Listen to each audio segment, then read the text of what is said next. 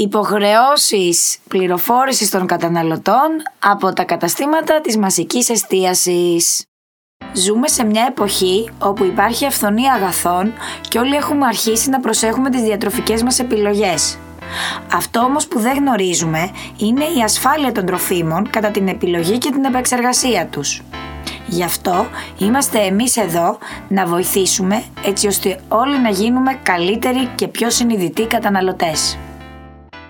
Καλησπέρα σας, καλώς ήρθατε σε ένα ακόμη επεισόδιο των The Food Processors. Αυτή τη φορά είμαι εδώ μόνο εγώ.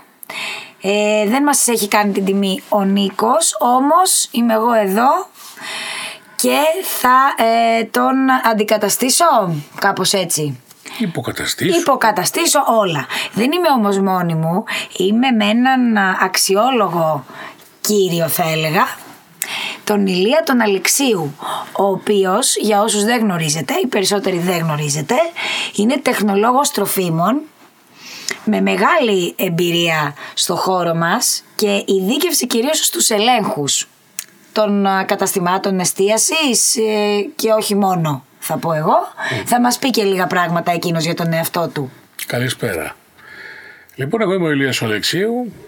Ε, πολλοί μπορεί να με ξέρετε ή κάποιοι μπορεί να με ξέρετε από τη σελίδα ε, την επίσημη της ΠΕΤΕΤ, Επιστήμη και Τεχνολογία Τροφίμων στο Facebook, όπου επιμελούμε κάποια θέματα. Ε, είχα την τιμή να με εκλέξετε αντιπρόεδρο της ΠΕΤΕΤ την τελευταία, στις τελευταίες εκλογές. Μάλιστα. Ε, είμαι από τα πτυχία τα οποία μυρίζουν μούχλα και ναφθαλίνη γιατί είναι το 1987 δεν έχει σημασία. Αυτό που έχει σημασία είναι νόμιζα ότι δεν είναι ότι το έχεις να το. Ε, δεν έχει ασχοληθείς από τότε. Ασχολείσαι καθημερινά από τότε. Ασχολούμαι λοιπόν. Δεν έχω ασχοληθεί με σαν κύρια σχολεία με ξένα αντικείμενα και είμαι χαρούμενος γι' αυτό γιατί δεν μπορέσανε ή δεν μπορούν όλοι οι συνάδελφοι να το πούν αυτό. Εγώ ήμουν από τους τυχερούς. Τα τελευταία, ε, μάλλον τα πρώτα μου 25 χρόνια ήμουν από την πλευρά των ελεγχομένων ε, απασχολούμενων σε επιχειρήσεις είτε σε αμυγός τεχνικό κομμάτι όπως είναι η ανάπτυξη νέων προϊόντων είτε σε μεικτό κομμάτι όπως είναι η πώληση και η ε, κοινά, κοινή ανάπτυξη ε, συνταγών με τους ε, πελάτες ιδιαίτερα όσον αφορά τις γεύσεις, τα τρόφιμα αυτό που λέμε με τον ελληνικό όρο flavors, flavors ναι. ναι. και τα τελευταία 11 χρόνια Είμαι από τους κακούς της παρέας, ανήκω σε ελεγκτική υπηρεσία, σε τμήμα εμπορίου της περιφέρειας και μπορώ να πω δυστυχώς για τους ελεγχόμενους ότι με βοηθάει πάρα πολύ η προηγούμενη εμπειρία ως ε, εργαζόμενος στη βιομηχανία να βλέπω και ορισμένα πράγματα που κάποιοι άνθρωποι οι οποίοι δεν έχουν ασχοληθεί με αυτά και κάνουν έλεγχο δεν μπορούν να τα δουν. Είσαι αυστηρός, θα, θα σε έκρινες αυστηρό δηλαδή; Αυστηρό. Η ασφάλεια των τροφίμων ε, είναι, κατά πάσα, είναι ένα από τα κομμάτια στα οποία δεν παίζει, ε, πώς να το πω, επίοικια. Ναι. Τώρα, ο κάθε ελεγκτής από την εμπειρία του μπορεί να κρίνει αν κάποια έλλειψη είναι εξαιρετικά επικίνδυνη και πρέπει άμεσα να τη σταματησουμε και εκεί πραγματικά θα χρησιμοποιήσω ένα όρο και όποιο το κατάλαβε, το κατάλαβε. Είμαι αυτό που λέμε αδέκαστος επιθεωρητής. Αδέκαστος μπάρας. Κάπως έτσι, ναι. ναι.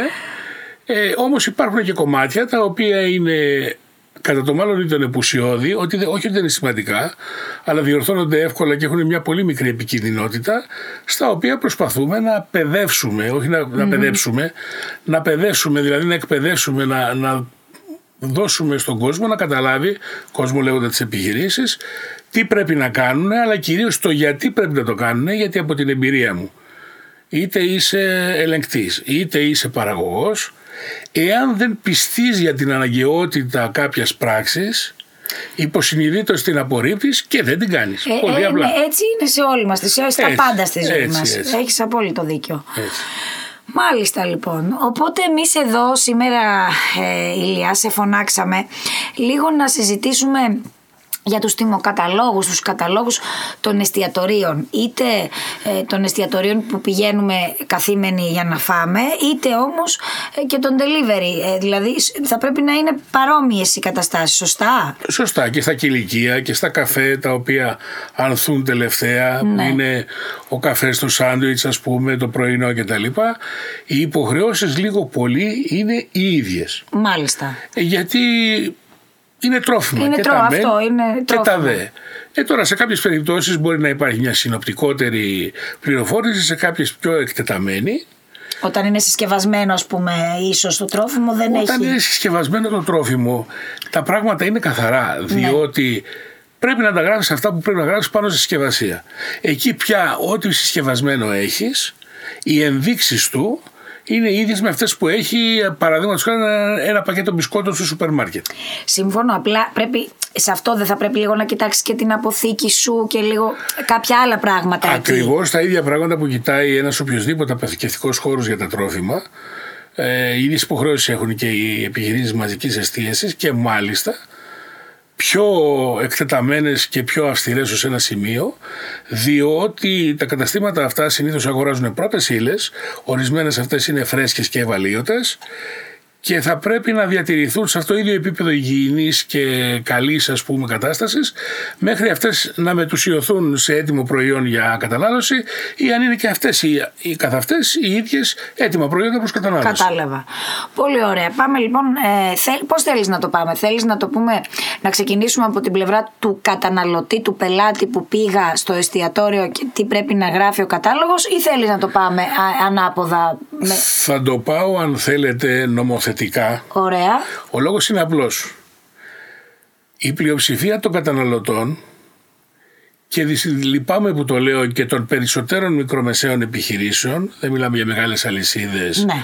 ε, τύπου ταχυφαγίων ας πούμε και τα λοιπά, ή μεγάλες αλυσίδες ας πούμε κηλικίων, καφέ, δεν θέλω να πω ονόματα αλλά καταλαβαίνουμε, ναι, καταλαβαίνουμε που, που αναφερόμαστε έχουν εξειδικευμένα τμήματα με τεχνολόγους τροφίμων, με ειδικούς και υπάρχει μια κεντρική αντιμετώπιση στο θέμα. Θα έλεγες ότι ακολουθούν τα πρωτόκολλα ναι, δηλαδή κατά ναι, κάποιο τρόπο. Ναι. Ωραία. Και αυτό είναι κάτι γενικό. Δηλαδή συμβαίνει και με τα μεγάλα σούπερ μάρκετ, με τις μεγάλες παραγωγικές εταιρείες τροφίμων. Και θα πω και το εξής, μην παραξηγήσουν ούτε η μεν ούτε η δε. Ε, πέραν του αν είναι μία, μέσα στην πολιτική μιας επιχείρησης να ακολουθεί ή να μην ακολουθεί την νομοθεσία, οι μεγάλες επιχειρήσεις που έχουν μια πολύ μεγάλη παρουσία με πολλά σημεία πώλησης θα το πω λίγο κοινικά, αλλά έτσι είναι. Έχουν πολλά να χάσουν από μία δυσφήμιση, ναι. από μία. Δηλαδή, τώρα να σου βάλει ο άλλος κάτι ε, το οποίο είναι επικίνδυνο εις γνώση του, σε μία περίπτωση μιας μεγάλης αλυσίδας, δεν θα το κάνει, διότι το κέρδος είναι πολύ λιγότερο από το να τον κρεμάσει αύριο μεθαύριο, ας πούμε, στα μανταλάκια, το Facebook, ε, το Twitter, ναι, ναι. οι εφημερίδες, οι τηλεοράσεις. Είναι και της μόδας τώρα. Έτσι, αυτό. έτσι. Και ο καταγγελτικός λόγος τώρα είναι ναι, στα ναι, φουλ. Οπότε σου λέει γιατί να χάσω για αυτά; Δεν ξέρω αν κάνουν κάτι άλλο για να κερδίσουν ίσως κάποιο μη θεμητό πλεονέκτημα. Αλλά όσον αφορά την ασφάλεια τροφίμων, η εμπειρία μου έχει δείξει ότι τα ακολουθούν. Πολύ καλό αυτό. Θα πάω, λοιπόν, ναι. Ναι, θα πάω λοιπόν από τις νομοθετικές απαιτήσεις και για τους καταναλωτές να καταλάβουν τι πρέπει να προσέχουν, αλλά κυρίως και για τις επιχειρήσεις να καταλάβουν τι πρέπει να κάνουν. Όχι σαν καταναγκαστικό ε, τρόπο, αλλά να καταλάβουν τι πρέπει να κάνουν για να μην τους δημιουργείται πρόβλημα και με τους καταναλωτές αλλά και με τις αρχές. Αυτό στο δύσκολο καιρούς ένα πρόστιμο Όσο μικρό και να θα είναι. Θα μιλήσουμε λίγο και για τα πρόστιμα. Θα ήθελα να πούμε και κάποια ποσά. Αργότερα όμως, ας ξεκινήσουμε λίγο. Ναι. Πάμε. Για μίλησέ μας για τον κατάλογο λοιπόν αυτό. Ε, θα έλεγα λοιπόν ότι οι περισσότερες απαιτήσεις της πληροφόρησης που υπάρχουν από τις επιχειρήσεις μαζικής εστίασης προς τους καταναλωτές αφορούν λίγο πολύ αγορονομικής φύσεως θέματα. Τι εννοούμε όταν λέμε αγορονομική φύσεως, εννοούμε θέματα που δεν άπτονται τόσο της ασφάλειας των τροφίμων, αλλά περισσότερο της πληροφόρησης όσον αφορά τις τιμές, όσον αφορά ε, τα προϊόντα, τα δικαιώματα των καταναλωτών, που είναι περισσότερο εμπορικά θέματα. Μάλιστα. Ε, τα θέματα ασφαλείας, δηλαδή πώς πρέπει να είναι το κάθε προϊόν και πώς, τι δεν πρέπει να κάνουμε, έτσι κι αλλιώς περιλαμβάνοντας την νομοθεσία, είναι αυτονόητα, είναι αδιαπραγμάτευτα, είναι υποχρεωτικά και δεν υπάρχει λόγος ε, το κατάστημα να λέει στον ε, καταναλωτή ότι ξέρετε εγώ φροντίζω να έχω καλές πρώτες ύλες, να έχω υγιεινή στο κατάστημά μου, ε, να προσέχω τις θερμοκρασίες όταν ψήνω να μην βγαίνει άψη το φερρυπί το κοτόπουλο. Ναι. δεν υπάρχει λόγος όχι γιατί δεν τα κάνει ή γιατί δεν πρέπει να τα κάνει ή πρέπει να τα κάνει, αλλά γιατί είναι νομοθετική απέτηση. Πρέπει να τα κάνει για να παραμείνει ανοιχτό το κατάστημα. Άρα δεν υπάρχει λόγος να πληροφορείς τον άλλον το αυτονόητο, δηλαδή ότι εγώ φροντίζω να σου δίνω καλό προϊόν. Ωραία. Ένα κομμάτι όμως που άπτεται της ασφάλειας τροφίμων και το οποίο έχει μπει τα τελευταία χρόνια στη ζωή μας και πολλά καταστήματα ακόμα δεν το έχουν εφαρμόσει ή δεν ξέρουν πώς να το εφαρμόζουν, είναι το κομμάτι των αλλεργιογόνων. Είναι πολύ σημαντικό αυτό που λες. Ε, εγώ σαν καταναλωτής θα μιλήσω αυτή τη στιγμή, είναι ελάχιστα τα σημεία, ας πούμε, τα μαγαζιά στα οποία έχω πάει και βλέπω πίσω στον κατάλογο. Δεν ξέρω αν εκεί πρέπει να το γράφει, αλλά το γράφει εκεί, εν πάση περιπτώσει, ότι ε, τα αλλεργιογόνα στο συγκεκριμένο πιάτο μας είναι αυτό και μπλα μπλα μπλα. Αυτό το τυπικό με βάση. Καταρχήν θέλω να πω ένα πράγμα και το λέω ούτε από πολιτικής άποψης ούτε από οποιαδήποτε τέτοια, τέτοιο κίνητρο. Αλλά όσον αφορά την ασφάλεια τροφίμων, το καλύτερο πράγμα που μας έτυχε ποτέ στην Ελλάδα είναι ότι μπήκαμε στην Ευρωπαϊκή Ένωση. Μάλιστα. Ο λόγος είναι ότι η νομοθεσία είναι τυποποιημένη σε όλα τα κράτη της Ευρωπαϊκής Ένωσης. Ισχύει η ίδια η νομοθεσία. Η νομοθεσία όταν τροποποιείται, κωδικοποιείται, δηλαδή μπαίνει στο ενιαίο κείμενο και την άλλη μέρα το πρωί από την ημέρα που μπήκε σε ισχύ μπορεί να τη βρεις στο διαδίκτυο. Ωραία. Και δεν υπάρχει αυτό που έχουμε στους ελληνικούς νόμους, σύμφωνα με την παράγραφο Τάδε, πώς τροποποιήθηκε με την παράγραφο Δίνα του νόμου Τάδε, που τροποποιήθηκε με Ναι, τον ναι, νόμο ναι. Τάδε και κυνηγάμε την ουρά μας μονίμως για να καταλάβουμε τι έχει γίνει. Εδώ υπάρχουν τα πράγματα και είναι καθαρά κωδικοποιημένα. Από όλες τις τροποποιήσεις ενσωματώνονται στο αρχικό κείμενο και τελείωσε. Μάλιστα. Άρα και η νομοθετική απέτηση για το τι πρέπει να λέμε για τα αλλεργιογόνα είναι συγκεκριμένη, είναι της Ευρωπαϊκής Ένωσης και έχει συγκεκριμένες απαιτήσεις. Τώρα, ορισμένα πράγματα όπως περιγράφονται φαίνονται αδύνατα. Δηλαδή, λέει η νομοθεσία, ο καταναλωτής έχει, πρέπει να έχει την πλήρη γνώση των αλλεργιογόνων που υπάρχουν σε κάποια προϊόντα, ώστε αν έχει αυτή την αλλεργία να μην την παθει να μην πάθει τίποτα. Τυπικά αυτό μεταφράζεται ότι εσύ πρέπει να έχεις, ας πούμε, στον κάθε, στο, στο, στον τιμοκατάλογο όλο, όλα τα πιάτα με όλα τα συστατικά, με όλα τα αλλεργιογόνα, με, με, με, με, με. Πόσο μάλλον σε ένα ζαχαροπλαστείο που δεν υπάρχει ένας τυπικός τιμοκατάλογος, υπάρχουν οι ετικέτες με, τα, Ναι. με το προϊόν Και και, πόσο ναι, που έχουν ίχνη ξηρών καρπών και. Όχι, τα ίχνη δεν μας πειράζουν. Το θέμα είναι ότι μπορεί να έχεις δίπλα στο, στο ψυγείο του Ναι, ζαχαροπλαστείου. δεν μπορώ, αυτό λέω. Δηλαδή, Ένα ναι, βιβλίο ναι, 500 ναι, σελίδες, ναι, ας ναι, πούμε. Να γράφεις τα, όλα τα Έτσι. συστατικά. Ναι. Τι γίνεται λοιπόν σε αυτή την περίπτωση; Λοιπόν, υπάρχει μια ευελιξία. Η ευελιξία έγκυται στο εξής. Οποιαδήποτε κατάστημα μαζικής εστίασης ή ακόμα αν δεν είναι μαζικής εστίασης να, να μπορεί να κάνει delivery. Παραδείγματος χάρη, ζαχαροπλαστείο που αναφέρθηκα προηγουμένως, που δεν είναι μαζικής εστίασης υπό την έννοια ότι είναι να, να φας φαγητό, γλυκό, ποτό, σερβιριζόμενο, delivery κτλ. Λοιπόν, όλα τα καταστήματα τροφίμων, μα όλα τα καταστήματα τροφίμων, ε, όσον αφορά τα παραγόμενα ε, ή τα χίδιν προϊόντα, τα χήμα δηλαδή που λέμε, Ναι. Έχουν την επιχρέωση να προειδοποιούν τον καταναλωτή για τον κίνδυνο αλλεργίας. Αυτό λοιπόν μπορεί να γίνεται με μια γενική ε, απο- υποτύπωση μέσα στο μαγαζί. Δηλαδή, μια πινακίδα που είναι ορατή, με ικανά γράμματα, μην είναι ψήρες, ας πούμε. Όταν μπαίνει κάποιος μέσα σε ένα μαγαζί, μια πινακίδα λοιπόν, η οποία θα λέει πιθανόν δίπλα στο ταμείο, ε, ότι προσέξτε, τα προϊόντα μας έχουν αλλεργιογόνα και πρέπει να έχετε το νου σας και τα λοιπά και τα λοιπά. Δηλαδή το νόημα το ζουμί προειδοποιείς ότι εδώ υπάρχουν πράγματα τα οποία έχουν αλλεργιογόνα μέσα. Μάλιστα. Δεν του λες για τις συγκεκριμένες αλλεργίες. Ε, καταρχήν οι αλλεργίες είναι άπειρες. Άπειρες. Υπάρχει όμως ε, ένα, υπάρχουν κάποιες, κάποιες κατηγορίες αλλεργιών αναγνωρισμένες ε, που είναι συγκεκριμένες και για τις οποίες προειδοποιούμε συγκεκριμένα στα, συγκε- στα προσυσκευασμένα είδη, στα συστατικά.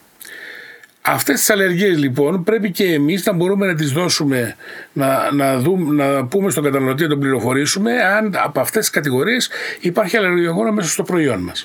Ίσως και το προσωπικό θα μπορούσε λίγο να είναι λίγο πιο ενημερωμένο ή όχι αυτό, δεν έχει να κάνει; Ε, μπαίνουν όλοι στο κύκλωμα. Προφανώς είπαμε λοιπόν δεν μπορεί να έχεις ένα βιβλίο 500 σελίδων να κρέμεται δίπλα στο ψυγείο. Τι κάνεις; βάζεις αυτή τη γενική επισήμανση. Προσοχή, τα προϊόντα μας έχουν αλλεργιογόνα. Ή αν έχετε αλλεργίες, κοιτάξτε να δείτε τι γίνεται. Εγώ πάντα προκρίνω και λέω ότι δεν ανάγκη να περνάς ένα αρνητικό μήνυμα. Δηλαδή, ε, ένα τελείως αρνητικό μήνυμα, συγχωρήστε μου λίγο για τη γλώσσα. Ε, κοιτάξτε, έχουμε αλλεργιογόνα στα προϊόντα μας και πείτε προσέξτε, μην γίνετε τούμπανο, ας πούμε, και πριστείτε. ε, αυτό είναι μάλλον ναι. αρνητικό. Μπορεί να είναι ένα μήνυμα σερβιρισμένο με πολύ ωραίο τρόπο. Είστε αλλεργικοί, ρωτήστε μας ποια τα προϊόντα μας είναι κατάλληλα για εσά. Α, πολύ ωραίο. Μην, μην μας ρωτήσετε ποια είναι κατάλληλα ναι. και το αρνητικό μήνυμα, ποια είναι κατάλληλα για εσάς. Το μήνυμα πέρασε. Αυτή η πινακίδα λοιπόν μπορεί να είναι μια πινακίδα μεγάλη, μια πινακίδα μικρή, μια, δύο πινακίδες, τρεις πινακίδες. Ένα, μια οθόνη τηλεόρασης, όπου εκεί που περνάνε τα διάφορα προϊόντα, όπως είναι της μοδός τώρα τελευταία, κάθε ξέρω εγώ ένα λεπτό περνάει και το μήνυμα για τα αλλεργιογόνα ένα runner ή μια πινακίδα ή ένα, πώς το λένε, σε όλη την επιφάνεια της τηλεοπτικής οδόνης, το σχετικό μήνυμα. Πολύ ωραία. Από εκεί και πέρα όμως. Εμείς το είπαμε στον καταναλωτή. Και έρχεται ο καταναλωτής και ρωτάει: Παιδιά, παιδιά, τι γίνεται; Έχω αλλεργία στο αυγό, ας πούμε. Μπράβο. Ναι. Λοιπόν, υπάρχουν δύο βασικές ερωτήσεις σε παραλλαγές που μπορεί να μας κάνει ο καταναλωτής. Έχω αλλεργία στο αυγό. Τι τρώω από αυτά που έχω εδώ μέσα, παιδιά; Η δεύτερη ερώτηση είναι, παιδιά θέλω να φάω αυτή την ωραιότατη ζαμπονοτυρόπιτα, αλλά τι αλλεργιογόνα γενικώς έχει, γιατί μπορεί να έχει παραπάνω από μία αλλεργίε. Mm, εκεί θα το στείλουμε σε άλλο μαγαζί. Και εκεί πρέπει να απαντήσουμε. ναι. Άρα, πώς θα το εξασφαλίζουμε; Σε κάθε βάρδια, σε κάθε κατάστημα είτε έχει delivery είτε δεν έχει delivery, πρέπει να είτε έχει τηλεφωνική παραγγελιοληψία είτε μέσω ίντερνετ με τις πλατφόρμες, ξέρω εγώ όπως λέμε τώρα, δεν θα πω, ναι. υπάρχουν 4-5 πλατφόρμες, πρέπει να υπάρχει ένας τουλάχιστον υπάλληλος διαθέσιμος που να είναι εκπαιδευμένος και να γνωρίζει πώς να αντιδράσει και πώς να αντιμετωπίσει αυτές τις ερωτήσεις. Μάλιστα. Πολύ ωραία. Και πώς θα αντιδράσει. Προφανώς δεν μπορεί να θυμάται όλα απ' έξω. Και για να μην κάνουμε πάλι τα 500, τις 500 σελίδες κατάλογο, προτείνω όποιος, αν θέλει μια επιχείρηση να βγάλει ένα κατάλογο 500 σελίδων, Α το βγάλει. Α το βγάλει. Συγγνώμη, να σε διακόψω ένα λεπτό. Ναι. Ε, αυτό που, που μας λες τώρα με τον υπάλληλο, κατά ναι. κάποιο τρόπο, είναι υποχρεωτικό ή είναι η δική μας προτροπή; Είναι υποχρεωτικό να μπορεί ε, το κατάστημα να σε πληροφορήσει για τα αλλεργιογόνα. Πολύ ωραία. Η αρχική πρωταρχική υποχρέωση είναι ο κατάλογος με τις χίλιες σελίδες. Mm-hmm. Πάρ' τον κύριε, κύριε καταναλωτή, και, πληροφορήσου. Ωραία. Ούτε πρακτικό είναι για την επιχείρηση, ούτε πρακτικό είναι για τον καταναλωτή και εμένα μου πεις ας πούμε σε ένα μαγαζί ε, διάβασε το κατάλογο με τις χίλιες σελίδες ενώ είναι νόμιμο σηκωθώ να φύγω. Δεν το ρωτάω από αυτή την έννοια. Το ρωτάω γιατί ο άλλος μπορεί να σκεφτεί τώρα ότι. Δηλαδή, εγώ τώρα θα πρέπει να προσλάβω άλλον υπάλληλο ή, ή, να. Όχι, τι ούτε, να κάνω; Όχι, ούτε χρειάζεται να είναι τεχνικός, ούτε χρειάζεται να είναι Α, δεν χρειάζεται. Σωστά. Απλώς να έχει εκπαιδευτεί να δώσει αυτή την πληροφόρηση. Ούτε πιστοποίηση ζητάμε. Πολύ ωραία. Δηλαδή, αν μπω εγώ σε ελεκτή σε ένα μαγαζί και πάω μπροστά και πω ποιος ξέρει για τα αλλεργιογόνα και μου πει κάποιος εγώ είμαι στη βάρδια και του πω σε παρακαλώ για πες μου και του δείξω ένα προϊόν, του δείξω ένα μιλφέι. Mm-hmm. Πες μου σε παρακαλώ, εγώ είμαι αλλεργικός, ας πούμε, πού να πούμε στο αμύγδαλο, ναι. στου καρπούς με κέλυφος. Μπορώ να το φάω αυτό; Να ξέρει να σου απαντήσει. Έτσι. Όχι μπορεί να ξέρει να απαντήσει, να έχει και γραμμένη την πληροφορία Αχα. να μου τη δείξει αν τη ζητήσω. Α, μάλιστα. Πολύ σημαντικό και πολύ ενδιαφέρον αυτό. Είτε είμαι καταναλωτής, είτε είμαι ελεγκτής. Πώς γίνεται λοιπόν αυτό; Άρα λοιπόν εσύ δεν σε νοιάζει ποιος θα είναι αυτός που θα στο πει. Αρκεί να το ξέρει και να σε διαφωτίσει. Και να μου πει που το βρήκε Γιατί δεν προφανώς ούτε πιστεύουμε ε, ούτε απαιτούμε να έχει ο υπάλληλος στη μνήμη ελέφαντα και να ξέρει ας πούμε από χίλια προϊόντα ποιο έχει τι και πού. Ναι. Ε, θέλει να έχει ο υπάλληλος και να είναι εκπαιδευμένος να, να ζητά την πληροφορία στον κατάλογο των χιλίων σελίδων μέσα σε 30 δευτερόλεπτα; Ναι, ναι, ναι, ναι, ναι. του με χαρά του, δεν με πειράζει εμένα.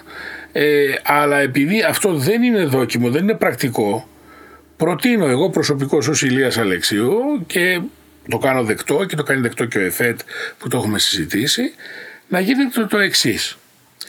Ένας περιορισμένος κατάλογος ο οποίος έχει τη μορφή όσοι γνωρίζουν Excel, όποιοι δεν ξέρουν το Excel να τους πω ε, με τη μορφή πίνακα Matrix.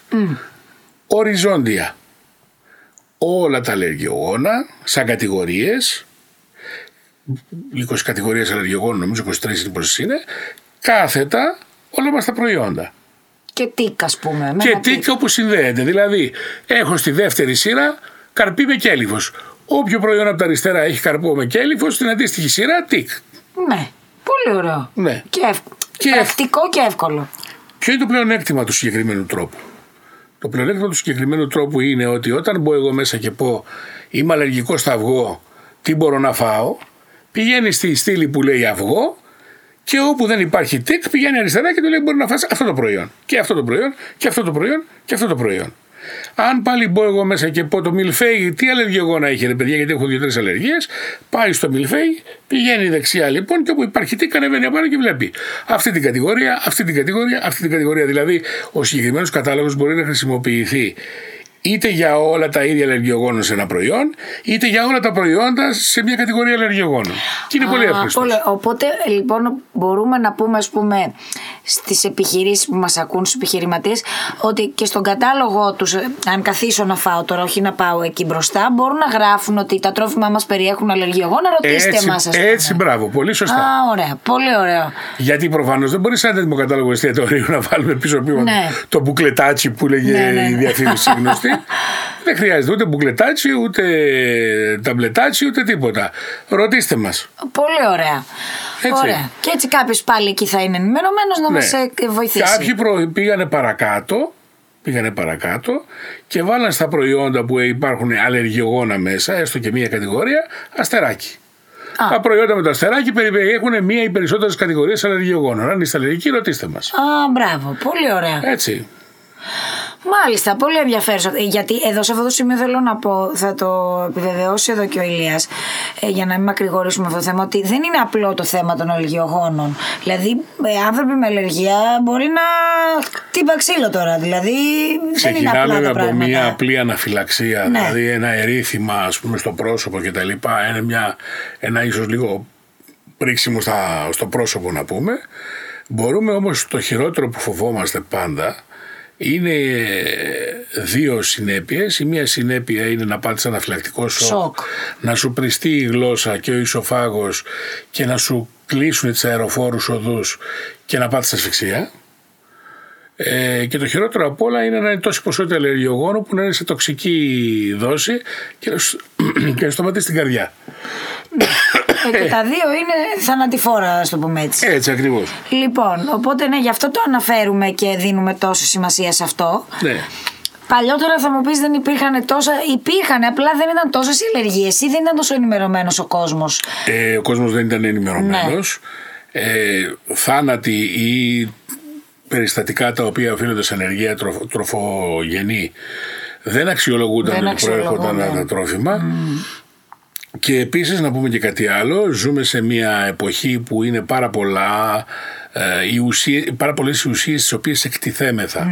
Δηλαδή υπήρχε περίπτωση ο άλλος να ήταν στο χωριό και επειδή φτιάχναν το κρασί τους χωρίς να βάλουν το απαραίτητο, ε, την απαραίτητη ουσία η οποία κόβει το ξύδιασμα του κρασιού γιατί τότε το παίζανε, λίγο, το παίζανε και λίγο κοροναγράμματα. Φέτος έβαλα κρασί μου βγήκε, του χρόνου έβαλα Ναι, κρασί, ναι, ναι, ναι, ναι. ξύδιασε και τελειώσαμε. Σε όλα σχεδόν, όχι μόνο Μπράβο. στο κρασί. Ναι. Λοιπόν, ναι, έλα όμως που ένα από τα κυριότερα αλλεργιογόνα είναι τα θειώδη που βάζουμε για να μην πάθει το κρασί ξύδιασμα. Άρα υπήρχε περίπτωση να είναι κάποιος στο χωριό του και να μην έχει έρθει ποτέ σε επαφή με θειώδη. Και να έρθει στην πόλη να πιει ένα κρασί για Μπράβο. να μείνει. Γιατί ναι. Ή επίσης έχουν γίνει και πολύπλοκες συνταγές. Δηλαδή, Αυτό θέλω να πω, ναι. Υπάρχει ένα χαρακτηριστικό παράδειγμα. Ε, Κάποιος έχει αλλεργία στα. Δηλαδή, έχουμε και κρυμμένα αλλεργιογόνα. Και τα κρυμμένα αλλεργιογόνα είναι δύο ειδών. Είναι εκεί από συστατικά τα οποία δεν αξιολογούμε ότι έχουν αλλεργία εμείς οι ίδιοι και δεν σε ρωτάμε. Δηλαδή, εγώ έχω αλλεργία στα οστρακοειδή. Και μου καπνίζει να πάω σε ένα κινέζικο να φάω. Και τρώω μοσχαράκι κινέζικο. Και το μοσχαράκι το κινέζικο έχει σαν ένα από τα συστατικά του τα, ε, τα αρωματικά τη λεγόμενη oyster sauce Α, που είναι ξεκάθαρο. που είναι από στρίδια. Από, ναι. Και εγώ τρώω μοσχαράκι και στην ουσία τρώω στρίδι πάρ τον τούμπανο. Αυτό που λες έχει συμβεί σε, στην Ναι. περίπτωση. Όχι σε μένα γιατί δεν Ναι. έχω αλλεργία, αλλά Ναι. σε, σε δικό μου πολύ Μπράβο. άνθρωπο. Και το απορούσαμε τότε Έτσι, τι μπορεί να συνέβη. αν λοιπόν αυτό ρώταγε, ρώτα- δηλαδή έλεγε εγώ έχω αλλεργία, ρωτήστε μας. Και βέβαια εκεί μπορεί να μην ρώταγε ο άλλος, γιατί είμαστε και Έλληνες, είμαστε και λίγο μάγκες και ομορφόπεδα. Και... Ναι. Εντάξει, ρε μου όμω, χάρη θα φάω, τι έγινε. Δεν ξέρεις τι μπορεί να έχει μέσα Άρα ναι. σήμερα με την πολυπλοκότητα, με την ε, αλλαγή της βασικής υφής των, ε, και της όψης των προσθέτων, όχι μόνο των, αν θέλετε, των λεγόμενων, γιατί Φανερών όλα έτσι είναι, κιόλας. χημικών προσθέτων, συντηρητικών Α, κιόλας, κατάλαβα. αλλά και των ίδιων των μειγμάτων καρικευμάτων, των μειγμάτων ας πούμε Οπότε, παιδιά, αρωμάτων. το ηθικό δίδαγμα εδώ είναι ότι Έχετε όταν αλλεργίες, έχετε. ρωτάτε. Ναι, οτιδήποτε. Ακόμη και αν νομίζετε ότι. και πιείτε σκέτο γάλα, ας πούμε. Πάλι Που είναι ρωτήστε. αλλεργιογόνο. Το, ε, ναι, εννοώ αν έχεις, ας πούμε, στο, στο, στα οστρακοειδή. Και πάλι, Ναι, και να πεις ρώτα. γάλα, ρώτα. Ναι. Λοιπόν. Ωραία. Έτσι, το δεύτερο που ήθελα να πω Ναι. για τα κρυμμένα αλλεργιογόνα και αυτό απευθύνεται κυρίως στις επιχειρήσεις. Παίρνεις ένα πρόσθετο, το οποίο το βάζεις σε ένα προϊόν μέσα. Είσαι σίγουρος ότι ξέρεις αυτός που έφτιαξε το πρόσθετο τι έχει βάλει μέσα, Μέσα. και αν το πρόσθετο το ίδιο δεν έχει αλλεργιογόνα τα οποία δεν τα έχεις προσέξει στη σύνθεση ή αυτός που έφτιαξε το πρόσθετο δεν έχει συνειδητοποιήσει ότι πρέπει να βάλει; Εκεί ποιος φταίει; όλοι. Όλοι. Μάλιστα. Εσύ, εσύ που δεν ψηλιάστηκες και δεν ρώτησες, κατά βάση είναι αυτός που πούλησε το προϊόν και δεν είπε ότι είχαν αλλεργιογόνα Δεν μέσα. ενημέρωσε. Αλλά, κατα- αλλά επειδή επειδή υπάρχει και μια. Δηλαδή, παίρνεις ρε παιδί μου μια σκόνη την οποία τη βάζεις μέσα, ε, ξέρω εγώ, ένα baking powder. Λέμε τώρα εγώ. Λέμε τώρα. Και το χρησιμοποιείς και φτιάχνεις ένα προϊόν που είναι από αλεύρι, μη αλλεργιογόνο αλεύρι. Γιατί υπάρχουν και, αλε- και αλεύρια τα οποία είναι, δεν είναι από τα βασικά σιτηρά που είναι αλλεργιογόνα, είναι κάτι άλλο. Ναι. Ωραία. Και στο κεφάλι σου ήσυχο, έβαλα έκανα ένα κέικ φερρυπίν, τώρα να μην πω καμιά μπαρούφα γιατί δεν θυμάμαι απ' έξω, με το αλεύρι τάδε. Ντίνκελ, που- ας πούμε, Ναι, παράδειγμα. δεν, δεν ξέρω αν το Α, ντίνκελ δεν είναι. οκ. Που δεν είναι αλλεργιογόνο. Ωραία, δεν είναι.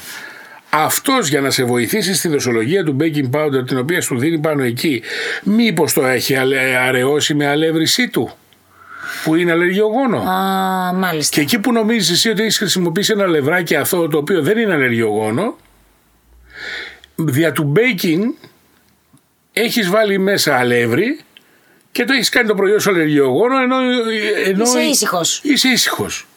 Άρα πρέπει και εσύ να ψηλιάζεσαι, να ρωτάς. Εάν δεν υπάρχει καθαρός κατάλογος. Βέβαια, όταν υπάρχει ένας καθαρός κατάλογος συστατικών πάνω στο πρόσωπο που αγοράζεις, δεν λέω ότι μπορείς να είσαι αδιάφορος, αλλά λέω ότι καλύπτεσαι νομοθετικά. Δηλαδή, ρε παιδιά, αγόρασα baking powder και μου λέει ότι έχει μόνο πυροφωσφορικό και οξυνοφωσφορικό. Πού να φανταστώ εγώ ότι βάζει αυτό αλεύρι μέσα; Ναι. Εντάξει. Είσαι καλυμμένος νομικά. Νομικά, αλλά στο που να φανταστώ, Αν το κεφάλι ναι. σου, α, δηλαδή αν παίρνεις πέντε στροφές, λες. Πολύ λεπτόρευ- λεπτόρευστο δεν είναι, ρε παιδί μου. Και ε, όταν το βάζω στο νερό, κάνει κανένα κατακάθι. Δηλαδή, αν το παρατηρήσεις. Αλλά δεν μπορούμε να ζητήσουμε από τον κύριο Γιώργο, ας πούμε, ο οποίος είναι φούρναρης 40 χρόνια, αλλά δεν είναι εκπαιδευμένος στο χρονολόγο τροφίμων, να πάει εκεί η σκέψη του. Ναι. Έτσι. Τώρα αυτό άπτεται άλλης κουβέντας. Ναι. Το γιατί οι επιχειρήσεις δεν παίρνουν ένα σύμβουλο να τους βοηθήσει. Εντάξει. Αλλά αυτό είναι αλλού παπά Ευαγγέλιο προς το παρόν. Υπάρχουν πολλοί λόγοι και όχι μόνο οικονομικοί, δυστυχώς. Ναι. Λοιπόν, πολύ ωραία. Να πάμε λίγο παρακάτω γιατί νομίζω ότι μας βγαίνει εδώ, μιλάμε πολύ και κουράζουμε εδώ με το... Θα το συνοψίσω ως εξής. Θέλω λίγο Σε να- Ναι. όλους τους καταλόγους. Είτε είναι delivery, είτε είναι de- εστιατορίου, είτε είναι ένας θυμοκατάλογος αναρτημένος μέσα στο χώρο γιατί είσαι αναψυκτήριο, κάπου ας υπάρχει η πα- η προτροπή προς τους ε, αλλεργικούς, ρωτήστε μας, ζητήστε την πληροφόρηση. Και πάντα να υπάρχει κάποιος που θα Ναι. τον ρωτήσουμε και θα ξέρει. Έτσι, μπράβο.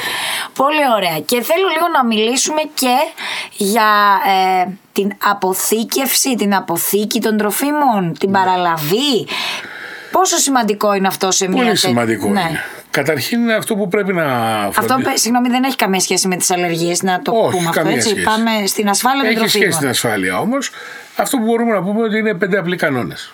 Πέντε, το πέντε είναι αυθαίρετο, δεν είναι πέντε. Είναι, δηλαδή, θέλω να πω είναι πέντε πράγματα. Κάποια βήματα που μετρημένα πρέπει στα- να ακολουθήσουμε. Το πρώτο είναι η, η απόλυτη καθαριότητα όσο μπορούμε να έχουμε μέσα στο χώρο μας.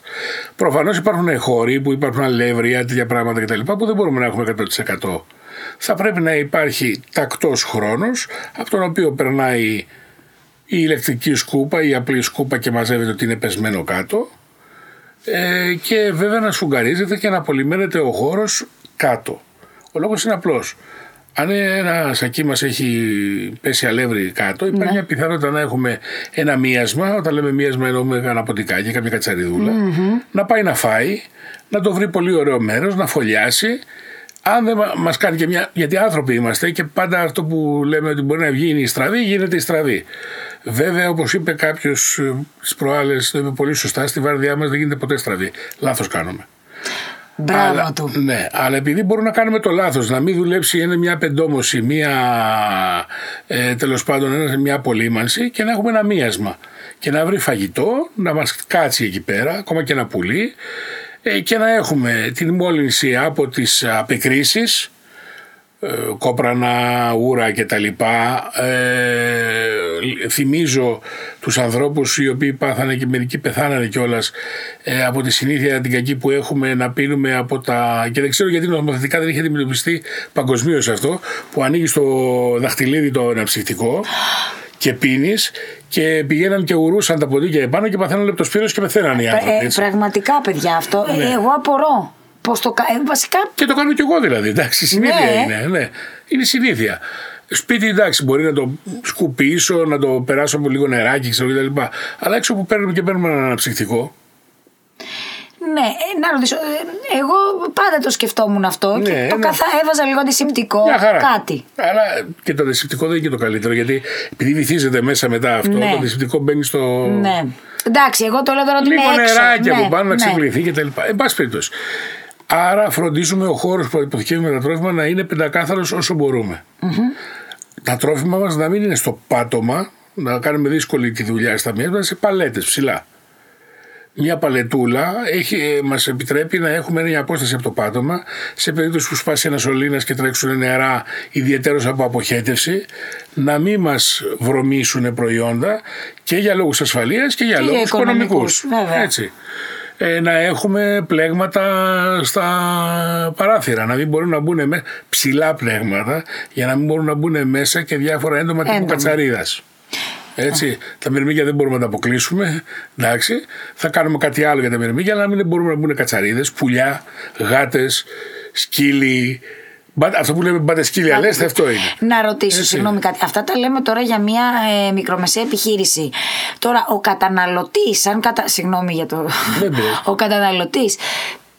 Τι μπορεί να προσέξει από αυτά, τίποτα. Δεν Τίποτα. μπορεί ο καταναλωτής να δει μια αποθήκη σωστά. Όχι, ούτε μπορεί να πετήσει να πάει να δει την αποδοχή. Αυτό Αυτό, το ήθελα, κάνουμε ναι. εμείς. Αυτό το κάνετε εσείς. Αλλά δεν είναι στα πλαίσια της πληροφόρησης του καταναλωτή αυτό. Ναι, Έτσι. ναι, ναι, ναι. Είναι στα πλαίσια τα άλλα που λέγαμε, ότι είναι νομοθετική απέτηση και ο καταναλωτής με καλή διάθεση, με καλή, πώς το να το πω, Την πίστη. ε, καλή την πίστη, πρέπει να υποθέτει ότι αυτά πρέπει να υποθέτει ότι αυτά τηρούνται. Τώρα, βέβαια, όταν ο καταναλωτής μπαίνει σε ένα μαγαζί, βλέπει, βλέπει λίγα στον πάγκο, βλέπει χέρια τα οποία πιάνουν λεφτά και ταυτόχρονα μετά πιάνουν την πίτα για να κάνουν το σουβλάκι. Ναι. Όταν βλέπει κάτι τέτοια, καλό είναι να το βάλεις στα πόδια. Ναι, ναι, ναι, ναι, μάλιστα. Έτσι, ή να παίρνει και την αντίστοιχη υπηρεσία, γιατί αυτός το βάλει στα πόδια γλιτώσει. Κάποιοι άλλοι που δεν είναι τόσο προσεκτικοί, ίσως να μην μπορέσουν να το βάλουν στα πόδια και να μην ξαναπερπατήσουν και ποτέ. Λοιπόν, άρα καλό είναι να έχουμε και μια ευθύνη. Μα σου λέει ο άλλος, εγώ θα το πω, θα είσαι ρουφιάνος, θα γίνω. Μα δεν είναι το πρόβλημα. Εσύ αναρωτιέσαι αν θα γίνεις καταδότης, Δήμος Ταρένιος, ας πούμε, ή Αρτέμις Μάτσας, αλλά δεν αναρωτιέσαι αν αυτός που είναι απέναντι, ας πούμε, ε, έχει γίνει ο serial killer της Βοστόνης επειδή τα χέρια του ας πούμε είναι μες στη βρώμα και μοιράζει αβέρτα κουβέρτα μικρόβια μέσα στα σκουλάκια τα οποία τη λύγει επειδή πιάνει και τα ευρώ μαζί. Ναι, ε, πραγμα... ε, είναι όπως τα λέτε. Ε, Σε αυτό συμφωνώ απόλυτα από όλες τις απόψεις. Έτσι. Ε, άρα αυτό θε- θέλουμε. Θέλουμε την καθαριότητα λοιπόν, την προσοχή στις αποχετεύσεις, τα πλέγματα, να υπάρχει ζεστό κρύο νερό, να μπορούν να πλένουν τα χέρια τους, να είναι υποχρεωτικό να πλύνουν τα χέρια τους Οι οι υπάλληλοι. υπάλληλοι πριν ξεκινήσουν να δουλεύουν. Τα γάντια μπορεί να μην είναι υποχρεωτικά. Σε διάφορες εφαρμογές μπορεί να μην μπορείς να φορέσεις γάντια. Ναι. Δεν μπορείς να ζυμώσεις τώρα ψωμί να- ή να πλάσεις, ας πούμε, και, Και να σε φταί το πλαστικό με το εύκολο. πλαστικό ναι, γάντι, δεν ναι. γίνεται. Αλλά ε, το να διατηρήσει ένα επίπεδο υγιεινής, ε, ας πούμε, πας στην τουαλέτα πλύνει τα χέρια σου πριν πας, γιατί μπορεί να πιάσεις κάποιο ιδιαίτερο μέρος σου με κάποιο μικρόβιο που πήρες από τις πρώτες Και εσύ δηλαδή κινδυνεύει. Ε, φυσικά, ναι, δεν ναι. είναι. Ναι. Και πλήνα και μετά που βγαίνεις έξω. Αυτά είναι απαιτήσεις, οι καλές συνθήκες, ο αερισμός, μην πιάσεις κάτι, να έχουμε ένα ανεμιστή, να μην πιάσει ας πούμε, υγρασία, να μπορούμε ειδικά το καλοκαίρι στις απότομες αναλλαγέ να βγάλουμε τον αέρα έξω. Ε, όλα αυτά. Προφανώς αυτά είναι ένα πακέτο μαζί με την καθαριότητα του χώρου Παρασκευής, με την καθαριότητα του χώρου σερβιρίσματο, με τη διαχείριση με υγιεινές συνθήκες των προϊόντων όταν είναι να πάνε κάπου. Για delivery ή να σερβιριστούν. Μάλιστα. Έτσι. Ωραία. Και τώρα θα ήθελα ε, για το ε, τελείωμα να πούμε λίγο για τα πρόστιμα, αυτό που είπαμε πριν. Τώρα, ε, ήθελα να σε ρωτήσω, ε, εσύ που κάνεις τους ελέγχους, συγγνώμη Ναι. για την διακοπή, εσύ που κάνεις τους ελέγχους, ε, δεν ρίχνεις ας πούμε, ρίχνεις, δεν βάζεις ένα πρόστιμο τύπου, α είδα αυτό το λάθος, είναι ένα, ένα, ένα στάνταρ ποσό, είναι ανάλογα το λάθος. Όσον αφορά την ασφάλεια τροφίμων, συνυπολογίζονται πάρα πολλοί παράγοντες και τα πρόστιμα μπαίνουν από τριμελή επιτροπή τεχνολόγων τροφίμων ή ειδικών μάλιστα. τροφίμων, οι οποίοι βγάζουν μια επικινδυνότητα ή ευγα- ε, λένε ας πούμε ότι αυτό θα μπορούσε να δημιουργήσει σε ένα ποσοστό τάδε ε, πρόβλημα στο καταναλωτή και επειδή είναι το κατάστημα αυτό δίνει πάρα πολύ delivery ας πούμε σε μια περιοχή άρα μπορεί να εξαπλωθεί πάρα πολύ ο, ο κίνδυνος το συνυπολογίζουμε και αυτό. Εάν το ήξερε, δεν το ήξερε. Όλα Α, αυτά παίζουν συνυπολογίζουν. όλοι, παίζουν όλο. Προφανώς υπάρχουν κάποια όρια μέσα στα οποία κυμαίνονται τα πρόστιμα. Έτσι. Μάλιστα. Όσον αφορά τις υπόλοιπες παραβάσεις, τις αγορονομικέ κυρίως, τα πρόστιμα είναι fix. Τι εννοείς, για πες μας, ας πούμε, μία αγορανομική παράβαση και το πρόστιμό της. Η παραπλάνηση του καταναλωτή. Δηλαδή, λες μέσα στον καταναλωτή ότι γιατί θεωρείς ότι θα πουλήσεις καλύτερα και λες: Εμένα τα κοτόπουλά μου είναι τα κο- βιολογικά κοτόπουλα. Αχά. Και, Και δεν... δεν- και δεν έχει πιστοποίηση. Και βλέπεις ότι από το, από το τιμολόγιο του έχει να πάρει βιολογικά κοτόπουλα κάτι χρόνια. Πολύ ωραία. Ε, το πρόσημο της παραπλάνηση είναι 3.000 ευρώ. Α, πολύ ωραία. Ε, αυτό πάλι επίσης ο καταναλωτής δεν μπορεί να το γνωρίζει όμως, σωστά; Όχι, μπορεί να γνωρίζει ο έλεγχος. Αυτό που μπορεί να γνωρίζει ο καταναλωτής είναι ότι θα πρέπει να τον προειδοποιεί ότι είμαι ο κατάλογο ότι αν δεν πάρει απόδειξη δεν χρειάζεται να πληρώσει. Να τον προειδοποιεί τι είδους λάδια χρησιμοποιούνται στις σαλάτες και στα τηγανιτά. Να τον προειδοποιεί αν το τυρί το οποίο χρησιμοποιείται, αν το, το λευκό τυρί που χρησιμοποιείται μέσα στα προϊόντα είναι φέτα ή λευκό τυρί ή χρησιμοποιούν και τα δύο οι σαλάτες να, επειδή πλέον δεν υπάρχει fix ε, σύνθεση σαλάτας, για κάποιους λόγους παλιά η χωριάτικη σαλάτα ήταν συγκεκριμένη. Τώρα σήμερα μπορείς θεωρητικά να φορονομάσεις χωριάτικη σαλάτα οτιδήποτε αρκεί να, Να λες έχεις μέσα και σε πα- φέτα μέσα. Όχι, όχι, να μην Α, έχει τίποτα. α. Να έχεις σε παρένθεση τα συστατικά. Α, οκ. Λες εσύ κρεμμύδι, φασόλια, ε, ε, πώς τα λένε, Λάχανο, βρασμένα ξέρω εγώ, λάχανο, ναι. χωριάτικη σαλάτα. Α, ωραία. Αφού- Επιτρέπεται. Ναι, αρκεί που το έχεις σε παρένθεση και ξέρει ο άλλος τι είναι. Ωραία. Πρέπει να ξέρει λοιπόν τη σύνθεση της σαλάτας, πρέπει να ξέρει ε, λίγο πολύ τα, τον όγκο των αναψυκτικών ή των αλκοολούχων ποτών των προσυσκευασμένων διότι άλλο είναι να σου λέει φερρυπίν, πορτοκαλάδα για να μην πούμε κάποιο άλλο χαρακτηριστικό αναψυκτικό Ναι. που είναι της του σειρμού. Άλλο σου λέει πορτοκαλάδα 2 ευρώ και να σου έρχεται μια πορτοκαλάδα 330 ml και να σου λέει Ναι. πορτοκαλάδα 2 ευρώ και να κρίνει στο 250 ράκι που δεν είναι ούτε να βρέξει τα χίλια σου. Άρα λοιπόν εσύ μπορεί να γκρίνεις. Όχι, εγώ θα την πάρω την πορτοκαλάδα και εσύ είναι 250 γιατί γουστάρω να πιω πορτοκαλάδα. Μια χαρά. Ωραία. Αλλά όχι να σου έρχεται άλλα αντάλλων, ας πούμε, για να μην ξέρεις τι Ωραία. αγοράζεις. Και εάν ε, κατάλαβα το, το, το concept και το νόημα, τι κάνει ο καταναλωτής σε περίπτωση που καταλάβει ότι παραπλανήθηκε, πού απευθύνεται, πέρα από το μαγαζά, τώρα φαντάζομαι ότι μπορεί να του το πει, Ναι. πού απευθύνομαι εγώ εάν με παραπλανήσουν; Κυρίως όσον αφορά τα αγρονομικά θέματα, στα κατατόπους τμήματα εμπορίου των περιφερειακών ενωτήτων. Οι περιφερειακές ενότητες είναι οι παλιοί νομοί. Αχα. Οι περιφέρειες είναι σύνολα νομών.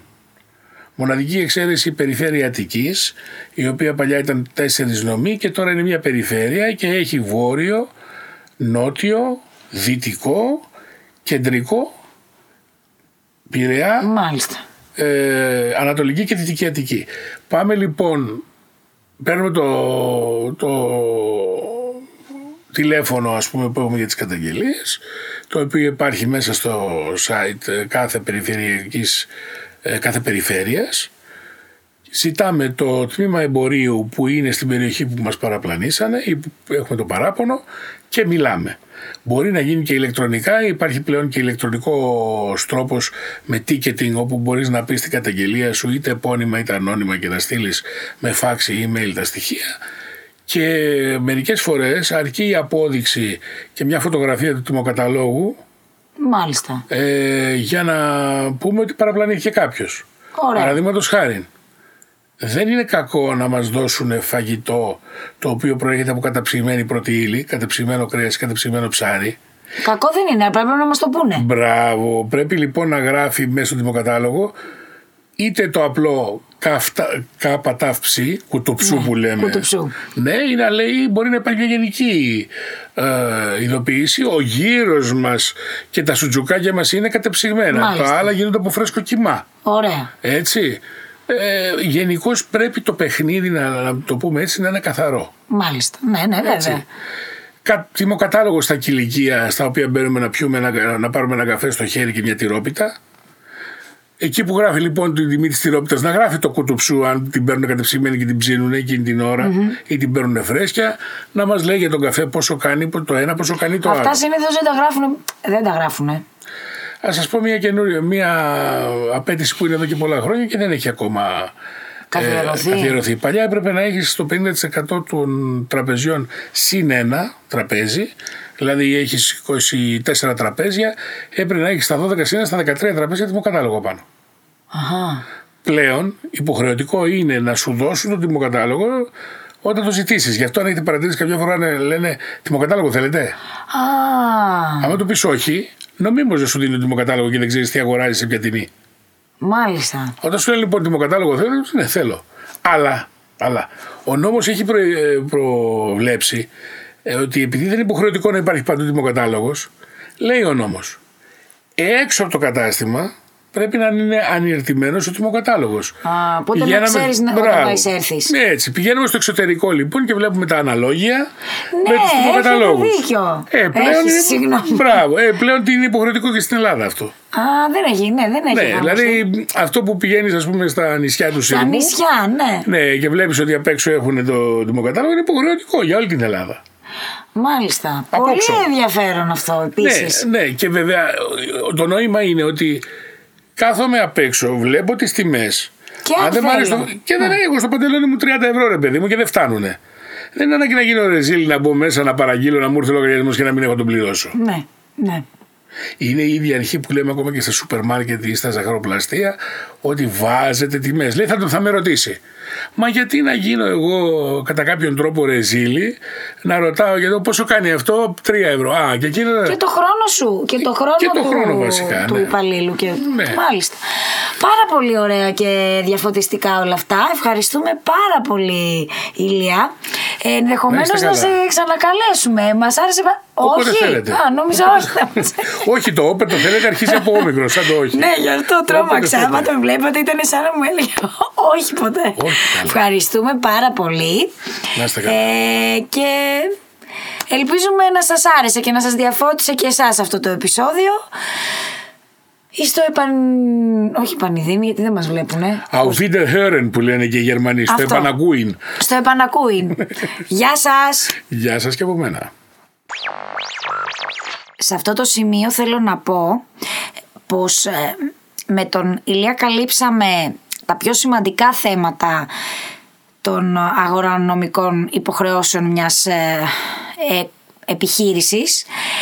Ό,τι άλλο θέλετε να μάθετε για τις υποχρεώσεις των καταστημάτων της μαζικής εστίασης πλην των αλλεργιογόνων μπορείτε να κάνετε μία αναζήτηση στο site www.epsilon.taf.gr και θα κάνετε αναζήτηση στο FEC 2983 κάθετος Β του 2017. Είναι οι λεγόμενοι κανόνες διεπή και θα δείτε τα άρθρα 69 έως 76. Εκεί θα δείτε λοιπόν όσα σας είπαμε και όσα δεν σας είπαμε. όσα κρίναμε, εμείς σας είπαμε αυτή τη στιγμή όσα κρίναμε ότι ήταν τα πιο σημαντικά και απαραίτητα. Ευχαριστούμε πολύ και πάλι.